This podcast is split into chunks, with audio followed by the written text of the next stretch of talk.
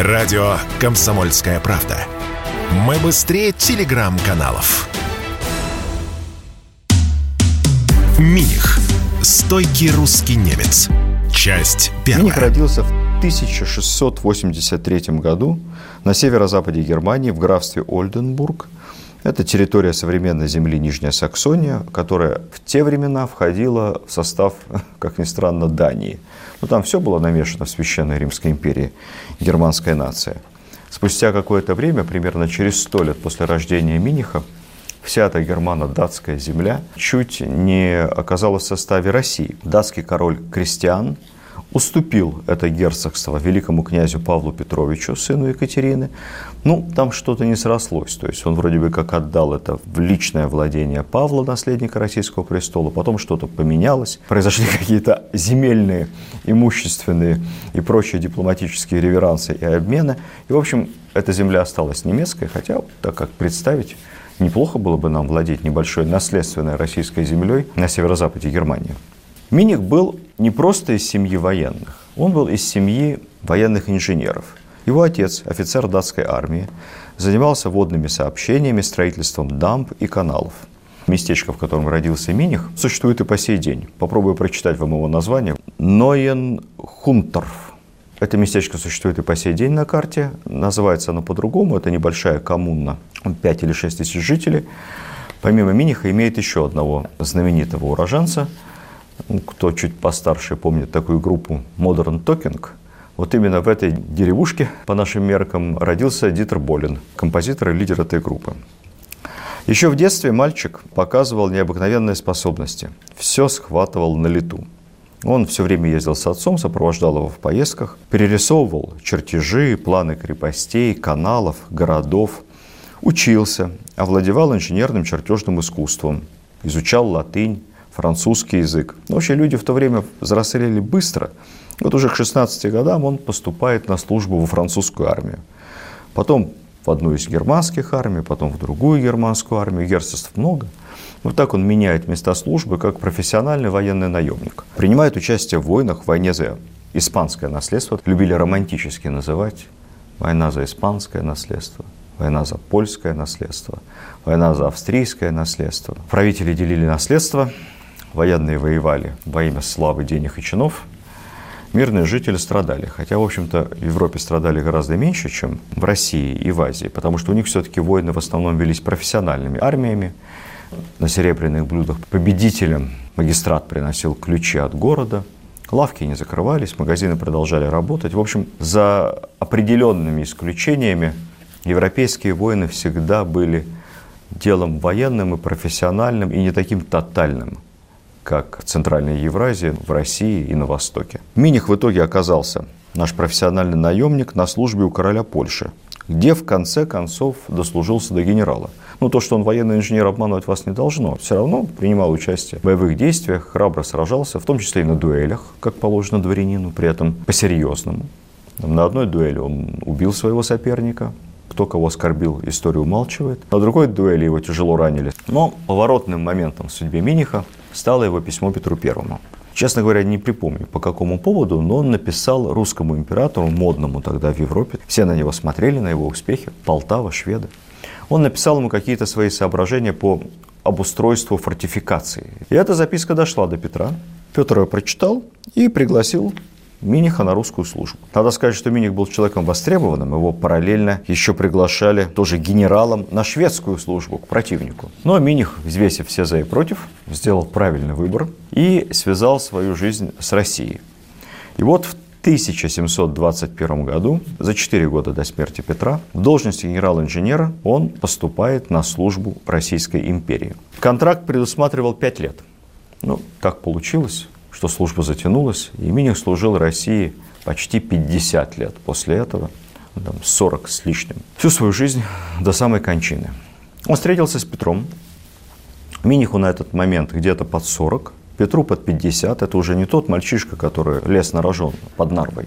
Петр – это мудрый, опытный, тертый, немного уставший, но уже не такой горячий, более уравновешенный руководитель. И он очень понравился Миниху. Несмотря на все свое величие, уже Российской империи, Петр оказался прост в общении. умен, деятелен. Ну и, конечно, что Миниха подкупило, в отличие от европейских, изнеженно изысканных монархов, Петр настоящий инженер, отлично разбирается в инженерном деле, не только в мореплавании, но и в фортификации, в артиллерии, в строительстве крепостей. В общем, Миних нашел в своем новом работодателе, в своем новом государе, нашел родственную душу. Ну, так они друг другу понравились. Миниха стали называть в России Христофор Антонович. Он строил каналы в Петербурге, он строил шлюзы, он строил дороги, в том числе из Петербурга в Шлиссельбург. Ему был поручен надзор над строительством крупнейшего на тот момент. Вот знаете, как Крымский мост у нас был крупнейшим, самым знаковым, дорогим строительным проектом. Вот при Петре такой крупнейшей стройкой был Ладожский канал. Ладожский канал был очень важен для русской экономики того времени, потому что новый порт, столица Санкт-Петербург, стоял как бы на самом краешке империи.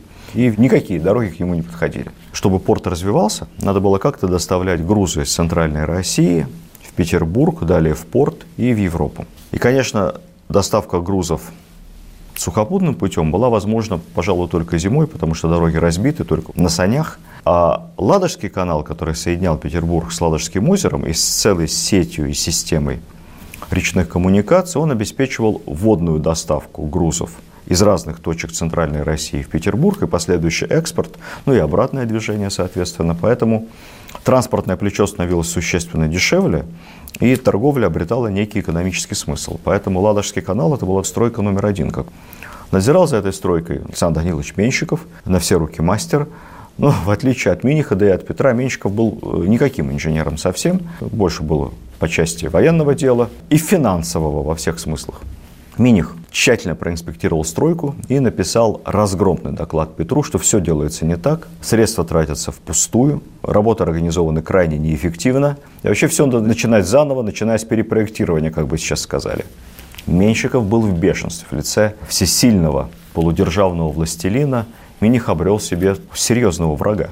Но Петр разобрался. Приехал на место сам, выслушал Меншикова, выслушал Миниха, отинспектировал ход стройки, и согласился с немцем. Согласился, что все надо переделывать. К сожалению, беда только в одном. Вскоре Петр умрет, Меншиков станет при Екатерине, его супруге. Возвращаю вас к моим самым первым лекциям по Екатерине I. Кто не видел, начните наш лекционный курс с самого начала. Так будет интереснее и понятнее. Меншиков станет фактически некоронованным императором.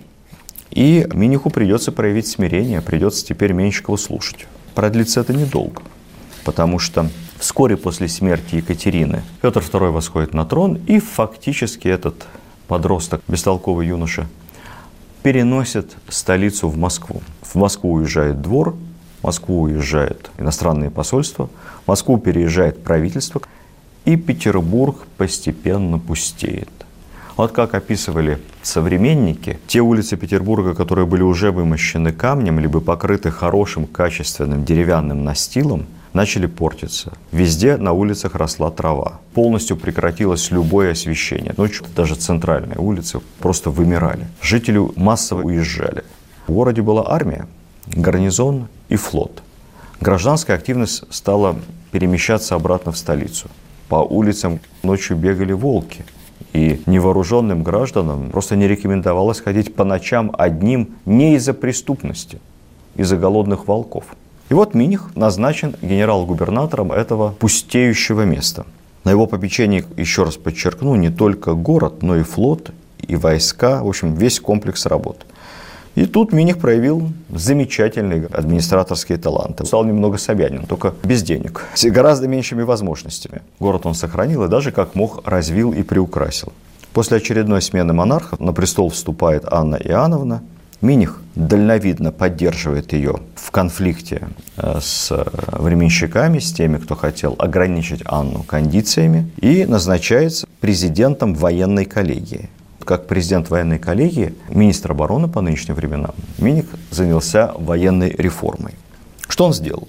Как всякий немец, нормальный, опытный, еще не старый, он упорядочил все состояние войск. Миних кипел энергией. Он разрабатывает новые порядки, новые уставы, новые положения для гвардии, для полевых, для гарнизонных полков. Кстати, при нем появилось два новых гвардейских полка, известных на протяжении всей последующей истории России. Это Измайловский и Конногвардейский. Он создал мощное новое военное подразделение «Кирасир», тяжелую кавалерию, целых 12 полков тяжелой конницы, создал почти с нуля. Приходите в музей военной формы, опять же, я вас приглашаю всех на Большую Никитскую. И если сильно попросите хранителей музея, то они могут дать вам подержать в руках настоящие кирасирские палаши. Не ту вот эту фитюльку, прутик, не настоящие, которые используются на киносъемках, на которых мушкетеры и прочие гвардейцы кардинала бьются на дуэлях по 20 минут не уставая, а настоящее оружие, боевое. Кирасирский палаш 18-19 века. Это вот такой кусок смертельного металла, существенного веса, которым вообще нельзя размахивать по уставу, которым надо атаковать в конном бою. Кинетическая энергия, страшная энергия кинетическая тяжелого коня кирасирского, плюс кирасир в кирасе полной либо частичной. Это все должно пробить каре. И кирасир держит палаш вот так вот, на вывернутой кистью, острием в 1,20 м, 1,25 м, 1,30 м вперед, как тяжелое копье. Страшное оружие. Вы подержите это 5 секунд в руке и поймете, что такое война 18 века. Миних. Стойкий русский немец. Часть вторая. Вот, кирасирские полки созданы Минихом. При нем же, кстати, создаются впервые и гусарские полки. Гусарскую саблю вам тоже могут дать подержать, только если очень-очень сильно попросите. Гусарские полки комплектовались преимущественно выходцами из Балкан, в том числе из Сербии, ну, самые первые. Венгры тогда, мадьяры, на службе в Австрии, сербы, их соседи, и лучшие гусары, лучшие легкие кавалеристы. Очень важно было, как выглядели, во что одевались, новые воинские части. Расписывался регламент вплоть до причесок, кому можно усы, кому нельзя, какие волосы, какой длины. Ну и, естественно, и головные уборы, и одежда, и вооружение, и все эти ментики, и все остальное. Вот у гусаров на самом стартовом этапе были не такие усы, как у гусаров времен 812 года, не подкрученные вверх. А наоборот, предписано было иметь длинные висячие, а также длинные волосы на голове из природных волос, без всяких париков. Гусарам разрешалось парики не носить. Иметь две косицы, заплетенные, по одной с каждой стороны. В косицы эти, чтобы они не болтались и не мешали, вплетались ружейные пули для весу. Такие были гусары времен Миниха, настоящие индейцы, чингачгуки. Обмундирование для первых гусарских полков покупалось в Венгрии. В те годы империи постоянно не хватает денег, и задержка выплат жалования в войсках – это обычное дело. Не на месяц, не на два. Не так, как шахтерам в 90-е. Задержка могла быть год, иногда полтора.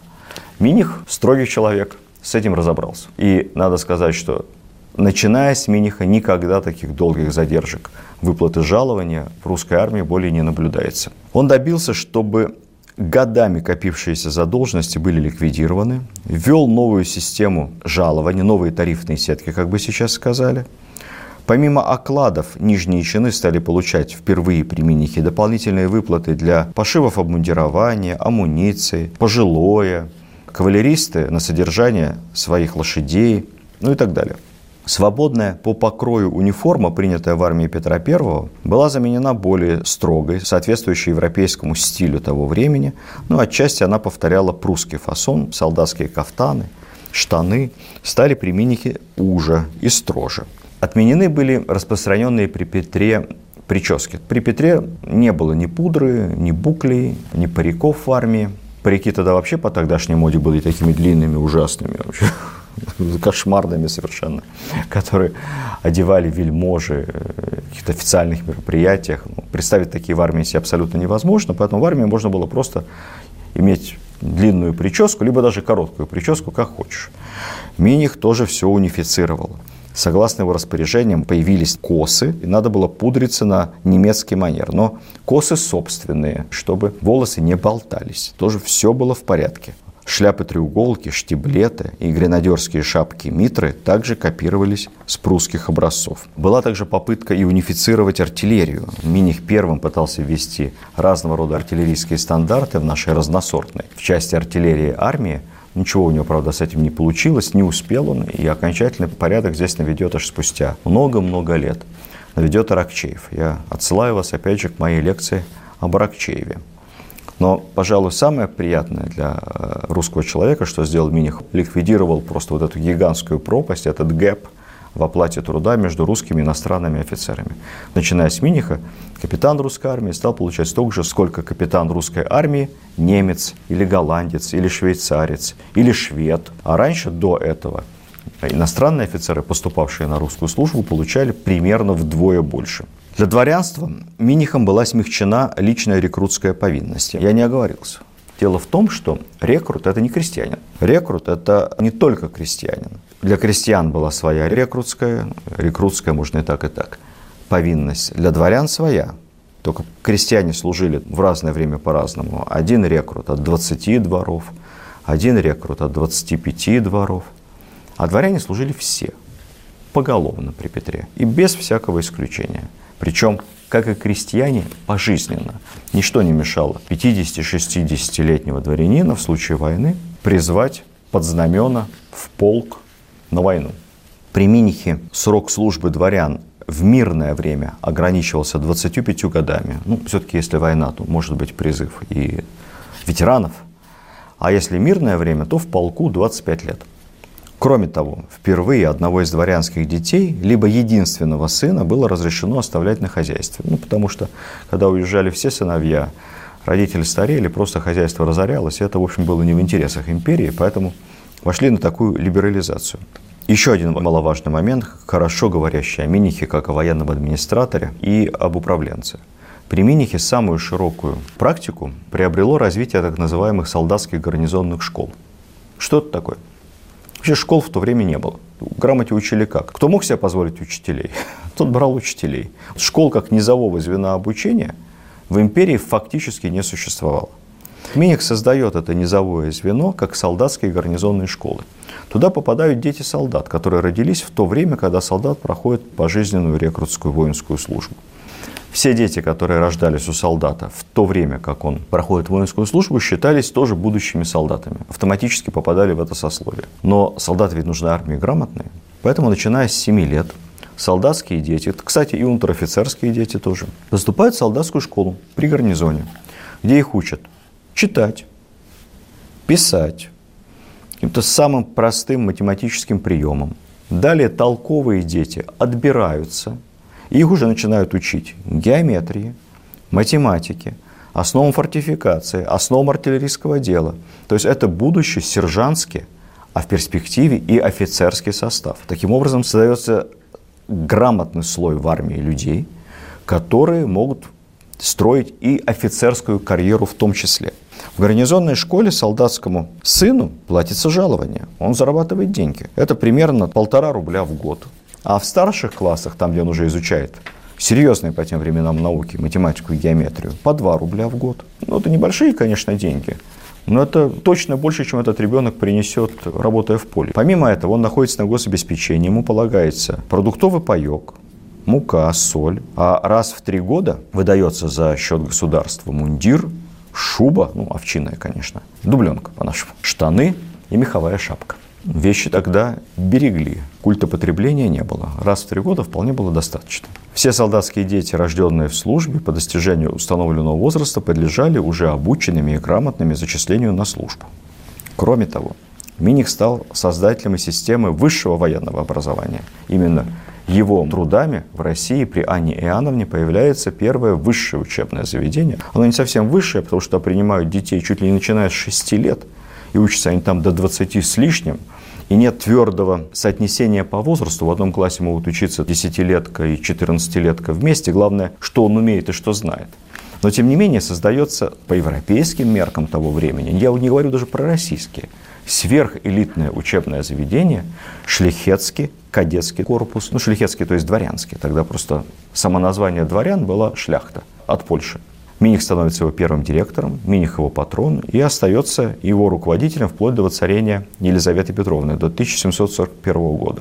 В этом кадетском корпусе учат по-настоящему. Несколько иностранных языков, предметы на иностранных языках, углубленная математика, вообще комплекс математических наук, что должен знать артиллерист. Потом появится Шлихетский морской кадетский корпус, где уже учат морскому делу.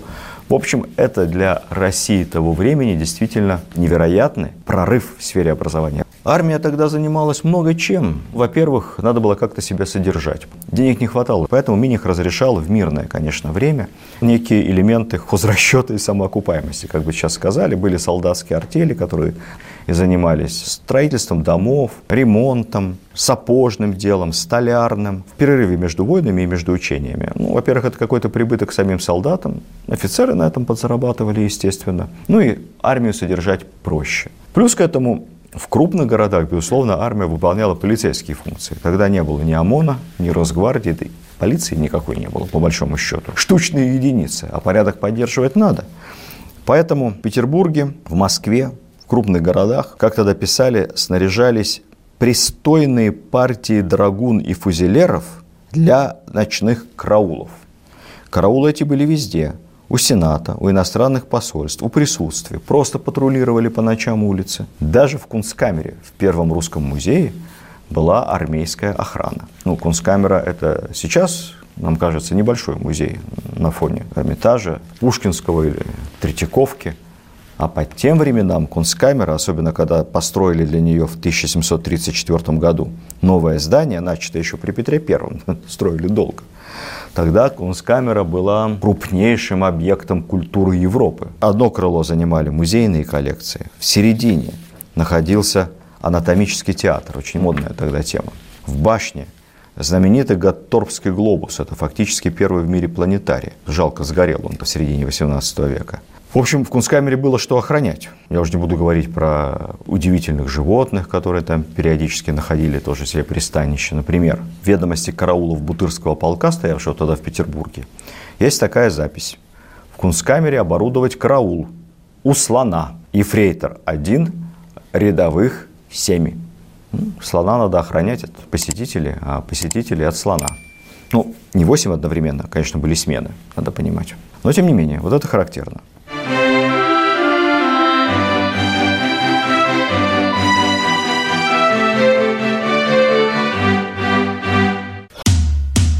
Миних. Стойкий русский немец. Часть третья. В те годы, как я говорил, многие войны при всей своей жестокости и бессмысленности, оторванности от интересов глубинного народа, носили романтические названия. Вот и в России была такая война. Не надо думать, что во времена Анны Иоанновны ничего не происходило. Много чего происходило во внешней политике. В частности, была война за польское наследство 1733-35 года. Что это за война? В 732 году, через 7 лет после смерти Петра I, скончался его ненадежный приятель и трусливый собутыльник Август II, король польский, курфюрст саксонский, ненадежный союзник Петра в Северную войну против шведов.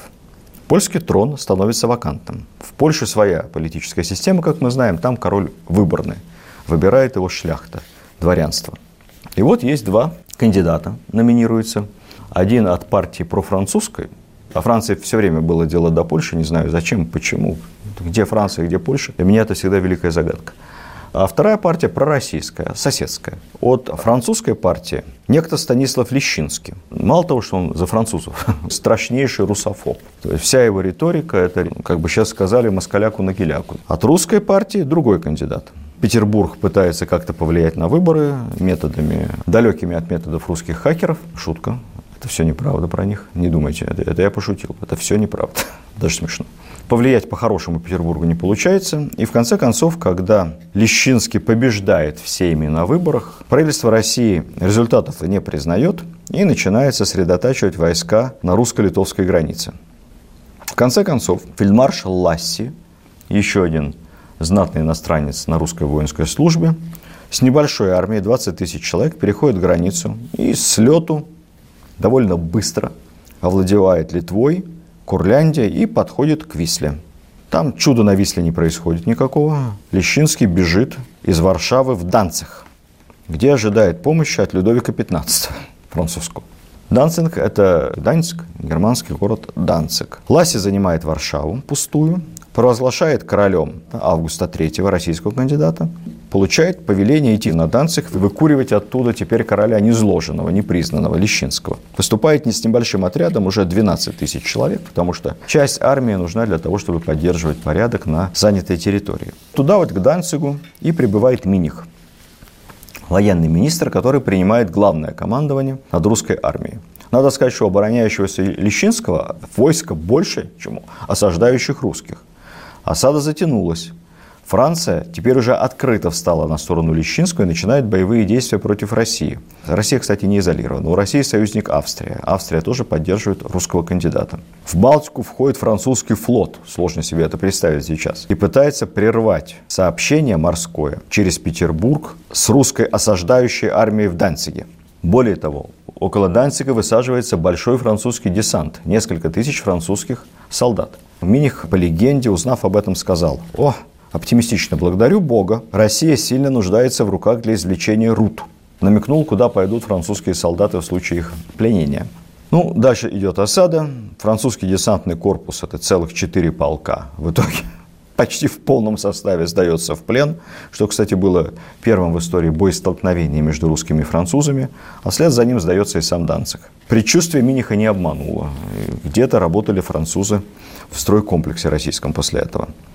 В ночь перед сдачей из Данцига Лещинский, переодевшись крестьянином, бежал. Надо сказать, что переодевания вообще были в стиле этого импозантного, неудачливого польского монарха, потому что еще годом ранее, чтобы попасть на выборы, на так называемый элекционный сейм в Кракове, он тайно ехал из Франции в Германию, тоже переодевшись каким-то небогатым торговцем, купцом, инкогнито. Сторонники Лещинского пали духом. Потом еще какое-то время в Польше была гражданская война, разношерстные польские ополчения атаковали русские гарнизоны. Ну, все это напоминало такие отряды теробороны. И, как вспоминал потом бессменный адъютант Миниха, храбрый другой немец полковник Манштейн, я зацитирую: «Большие массы поляков приближались к русскому отряду, распуская вовсюду слухи, что хотят дать сильное сражение. Однако не успевали русские сделать 2 пушечных выстрелов, как поляки уже бегут. Никогда русский отряд, даже в 300 человек, не сворачивал с дороги, то есть не останавливал марша, для избежания столкновения с 3000 поляков. Русские привыкли бить их при всех встречах». Полковник Манштейн знал, о чем писал. Это был удачливый, долго служащий в России, довольно храбрый немецкий офицер, тот самый, который арестует потом Бирона, после падения Бироновщины прямо в его спальне, с небольшим отрядом. Кстати сказать, дальний родственник, не по прямой, не по крови, дальний родственник гитлеровского фельдмаршала Манштейна, сильно распиаренного, благодаря его мемуарам, весьма, кстати, лицемерным и неправдивым. Гитлеровский фельдмаршал был приемным ребенком у прапраправнука вот нашего русского Манштейна, который был адъютантом Миниха. Честный прусский генерал, который усыновил мальчишку, дал ему свою фамилию Манштейн. Однако мальчишка опозорил эту фамилию службой Гитлеру. О немецкой партии. Никакой немецкой партии при Анне Иоанновне не было. Было много немцев. Бирон, Остерман, Миних и другие. Эти немцы друг друга терпеть не могли. Они все друг с другом конкурировали. Миних вообще поддерживал во всем русских. А Остерман и Бирон были его злейшими врагами. Поэтому немецкое засилие – это такая фигура речи, которая имеет мало отношения к реальной внутриполитической жизни в России. Что происходит дальше? Начнутся войны с Турцией, в которых будет принимать активное участие Миних. Человек энергичный, амбициозный. Так вот, амбициозный Миних разработал гигантский план покорения Османской империи, покорения Турции. План включал в себя 4-летнюю войну. Был разработан проект, движение войск, план боевых действий. Планировалось занять все Северное Причерноморье, нынешнюю Новороссию, Крым, Молдавию, Валахию, часть современной Румынии. Все это было рассчитано по времени, как положено. И затем в 1739 году войти в Константинополь. В общем, план был такой, покруче Потемкинского. К сожалению, ему сбыться не удалось. Точнее говоря, сбылся он частично. Сначала После начала боевых действий армия Азов вернула, который Петр после прусского похода отдал туркам. Мы его отбили. Затем произошло историческое событие. Русские войска во главе с Минихом впервые вступили в Крым. Надо сказать, что к этому времени мы продолжали платить Крымскому ханству время от времени отступные, как-то пытаясь таким образом уберегать от бесконечных набегов на русские земли. Ситуация эта была сломана окончательно. Именно при Минихе. Миних не просто вступил в Крым, фактически заставил капитулировать крымскую армию. Она разбежалась, крымская конница убежала в степи, кто-то там попрятался в невысоких, тем не менее довольно тяжелых для боевых действий крымских горах. Западнее Крыма успешно развивались боевые действия, армия Миниха взяла тогда Очаков. Мы много раз брали Очаков, как вы знаете, ни в первый, ни в последний раз. Однако все-таки турки были сильны. Дальнейшего успешного продвижения в сторону Стамбула, Константинополя не случилось. И постепенно наша армия откатилась, в том числе и оставила Крым, потому что просто боялись, что наш корпус в Крыму будет изолирован, окружен, турки отрежут через перекоп Крымский перешеек, и нашим будет из Крыма просто некуда деться. Спустя пару лет упрямый Миних опять возобновил наступление. Столкнулся как главнокомандующий с командующим турецкой армией Вели Пашой. Армия турок достигала 70-90 тысяч. Армия была сильная, она включала до 20 тысяч янычар. У Миниха была армия намного меньше. Как происходило это сражение? Миних оказался мастером маневрирования. В течение долгих часов или даже нескольких дней русская армия строилась, перестраивалась, выдвигалась вправо, влево, куда-то перетаскивалась артиллерия. В общем, своим маневрированием Миних окончательно турок запутал. И они в итоге рассыпались на несколько частей. Далее, увидев у турок слабый фланг, Миних основную часть своего войска построил в огромное каре, ощетинившееся вместе с пушками. В центр каре поместил часть кавалерии. Пешим шагом упорно двигался, ощетинившись на турок. Увидев надвигающееся это огромное каре, турки нас атаковали. Миних остановился. По правилам того времени русская армия была, как мы помним с вами, не очень сильна тогда в наступлении. Наступление – это потом уже конек Румянцева, Суворова. Это требовало совсем другой выучки войск, совсем другого уровня подготовки офицеров, других командиров требовало. Русская армия остановилась тут же, отгородилась рогатками и стала отстреливаться. Турки вокруг нашего каре попрыгали, побегали, взять его не смогли, пробить. Стали опять отступать. Русские снимают рогатки, снова двигаются на турок. Турки контратакуют, русские ставят рогатки, начинают отстреливаться. В общем, это движение продолжалось успешно вплоть до турецкого лагеря. В конце концов, турки не просто отступили, а бросили часть лагеря, бросили обозы. И, в общем, по тем временам это была большая победа русского оружия. Но я вам рассказываю об этом столь подробно не потому, чтобы показать великие полководческие таланты Миниха, а показать, как эта тактика в определенных моментах работала эффективно. Так вот, если верить официальным реляциям, то в ходе этого боя в течение всего дня, это вот движение каре, вперед, стоп, отстреливаемся, еще чуть-чуть вперед, стоп, отстреливаемся и так далее, русские потеряли 13 человек убитыми, включая одного офицера, и 54 ранеными, включая 6 офицеров. Официальные потери османской армии, то есть трупы, брошенные на поле боя, более 1000 человек. Вот так почти бескровно, методом маневров и неторопливого движения, Миних одержал существенную победу. Вообще военные историки деятельность Миниха как военачальника оценивают неоднозначно. Говорят, что никакого военного гения у него, как у Румянцева, Суворова, не было. Человек он был грубый, честолюбивый, но факт остается фактом. Во всех своих военных предприятиях, будь это осада Гданьска, Данцига, будь это только что описанная мной битва с турками, Миних проявлял неторопливость, тактическое мастерство, организованность и одерживал почти по тем временам бескровные победы. Миних. Стойкий русский немец. Часть 4. Кстати сказать, у него имя такое резкое – Христофер, Бурхард, Миних. А человек-то он был, если почитать воспоминания, не грубый, не солдафон. И представлять его так было бы большой исторической ошибкой. Есть много писем его, которые свидетельствуют о том, что он хорошо писал, у него был изощренный стиль, умел красиво выражаться. Но одно из писем о нем, я вам с удовольствием сейчас процитирую, это писала о нем некая англичанка, леди Рондо, в 1735 году. Миниху на этот момент 52 года. «Вы говорите, что представляете его стариком». Стариком, облику которого присуща вся грубость, побывавшего во всевозможных переделках солдата. Однако у него красивое лицо, очень белая кожа, это важный комплимент, Это означает, что, судя по всему, на лице у Миниха не было следов оспы. То есть у него чистое, белое, выбритое лицо. Он очень строен, высок, а движения его мягкие и изящные. Он прекрасно танцует, и от всех его движений веет молодостью.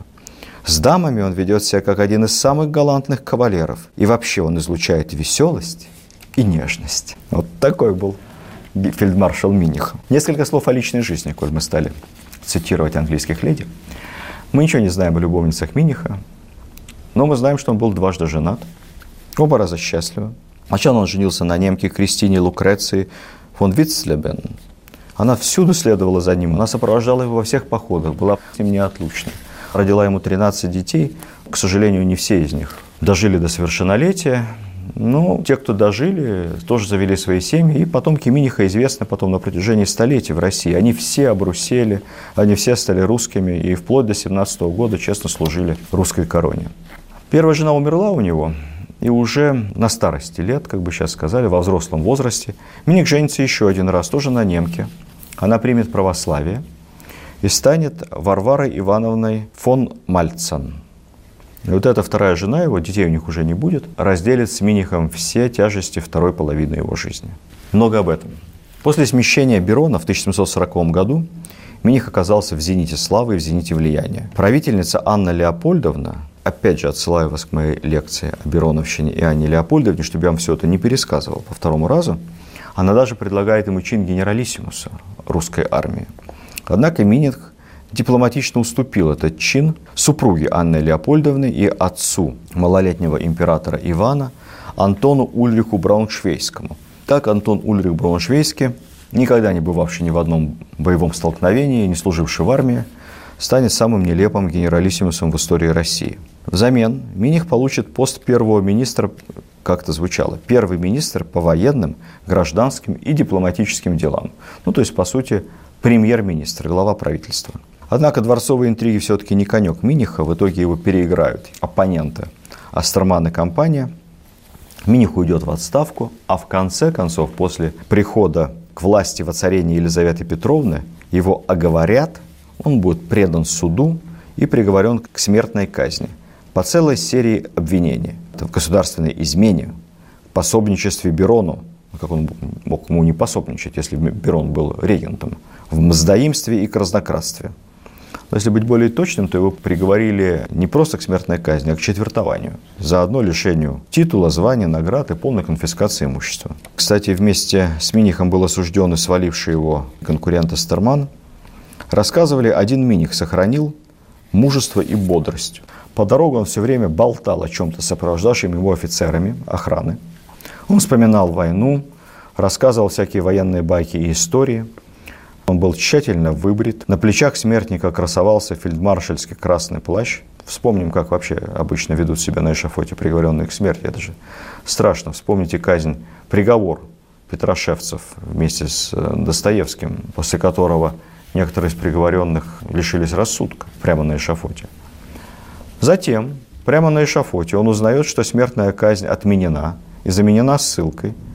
Миних встретил эту новость без малейших эмоций на лице, пожал плечами и также бодрым шагом спустился с эшафота. По иронии судьбы, случится так, что по дороге он встретит экипаж Бирона, который в этот момент с семейством возвращался из ссылки с Сибири. И вот бывшие сановники и ставшие врагами, как мы знаем с вами, Миних, по распоряжению Анны Леопольдовны арестует Бирона и отправит его в ссылку. Вот они встретились, посмотрели друг другу в глаза, но даже не кивнув друг другу, молча разъехались. В ссылке Миних не изменил себе. Он оставался терпеливым, жизнерадостным, активным, занимался физическим трудом, увлекся огородничеством и животноводством. Учил местных детей, а когда умер местный пастор, даже вел церковную службу какое-то время. Стал письма Елизавете, сочиняя разные инженерные проекты, предложения строить новые каналы. Писал, кстати, и фавориту императрицы Разумовскому. Письма эти получали, читали, изучали, но, правда, в основном они оставались без ответа. Однако, как я сказал вам в самом начале, если ты хочешь посмотреть, чем все закончится, в России надо жить долго. Миних жил долго. Миних пережил Елизавету Петровну. Прошло 20 лет. И сразу после вошествия на престол Петра III в Пилым прибыл курьер с сенатским указом, объявляющим Миниху свободу. В этот момент глубокий старик Миних совершал утреннюю молитву. Его супруга, спокойно выслушав курьера, даже не стала прерывать своего мужа. Миних закончил молитву, взял у курьера бумагу, прочитал, пожал плечами. Ему возвращали свободу и все прежние права состояния, титулы и звания. После 20 лет сибирской ссылки Миних вернулся в Петербург. Ему было 80. Но фельдмаршал был полон энергии. Петр III назначает его членом императорского совета, генерал-губернатором Сибири. Видимо, имелось в виду богатый опыт, который приобрел Миних там находясь. А также главным директором Ладожского канала, детище Миниха. Ну, правда, Сибирью Миних сразу сказал, что будет управлять, не выезжая из Петербурга. Второй раз он туда не поедет, даже не рассчитывайте. Ну, по тем временам, кстати, это было вполне возможно, так часто делали. Надо сказать, что Миних в свои 80 не во всем соглашался с новым императором, горячо с ним спорил. Он, во-первых, не одобрял план Петра III начать войну с Данией из-за своей малой родины. Затем, что тоже поразительно, он не одобрял проектов Петра III опять переодеть русское войско на прусский образец и вообще никак не разделял прусские симпатии Петра III к его кумиру Фридриху. Отдадим должное Петру III, он позволял с собой спорить. Однако, к сожалению, произошел новый переворот, Петр III был свергнут, и опять же, что характерно, 80-летний Миних был одним из немногих, кто до последнего сохранял верность императору и пытался активно побудить его действовать. Ведь положение Петра III после гвардейского переворота в Петербурге отнюдь не было безнадежным. Миних предложил ему сначала укрыться в Кронштадте. Однако Петр медлил, тянул, не решался. В конце концов, это стало невозможным. Там уже получили все информацию о том, что Екатерина захватила власть. Туда уже прибыли верные от Екатерины офицеры. И Кронштадт отказался пускать Петра III. Миних не растерялся. Миних предложил немедленно плыть в Ревель, потом в Померанию к русским войскам. Армия была верна императору. Он законный император. И начинать боевые действия против Екатерины. Петр III растерялся. Ни на какие решительные действия не собрался и в итоге отрекся от престола, поклялся больше никогда не стремиться к власти, не просить никого о помощи. Ну, в общем, ему это тоже не особо помогло. Мы знаем, чем это все закончилось. Екатерина вызвала Миниха к себе. «Ну что?» – сказала она. «Вы что, всерьез хотели против меня сражаться?» Миних не отвел взгляда. «Ваше Величество, я хотел и был готов пожертвовать жизнью во имя императора и государя, который возвратил мне свободу». Екатерина II была умной женщиной, благоразумной. Она не стала преследовать честных сторонников свергнутого мужа. К патриарху с белыми волосами, как тогда писали, к самому старшему фельдмаршалу в Европе она отнеслась подчеркнуто уважительно. Он был оставлен в должности директора каналов, а кроме того ему поручили, как инженеру военному, завершить строительство Балтийского порта. Все последние месяцы своей жизни Миних активно трудился, руководил строительством, ремонтом, веренных ему гидротехнических сооружений.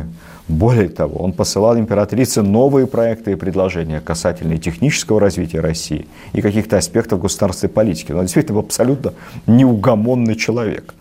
И вот, в конце концов, почти в возрасте 85 лет Миних наконец-то попросил об отставке. И что вы думаете?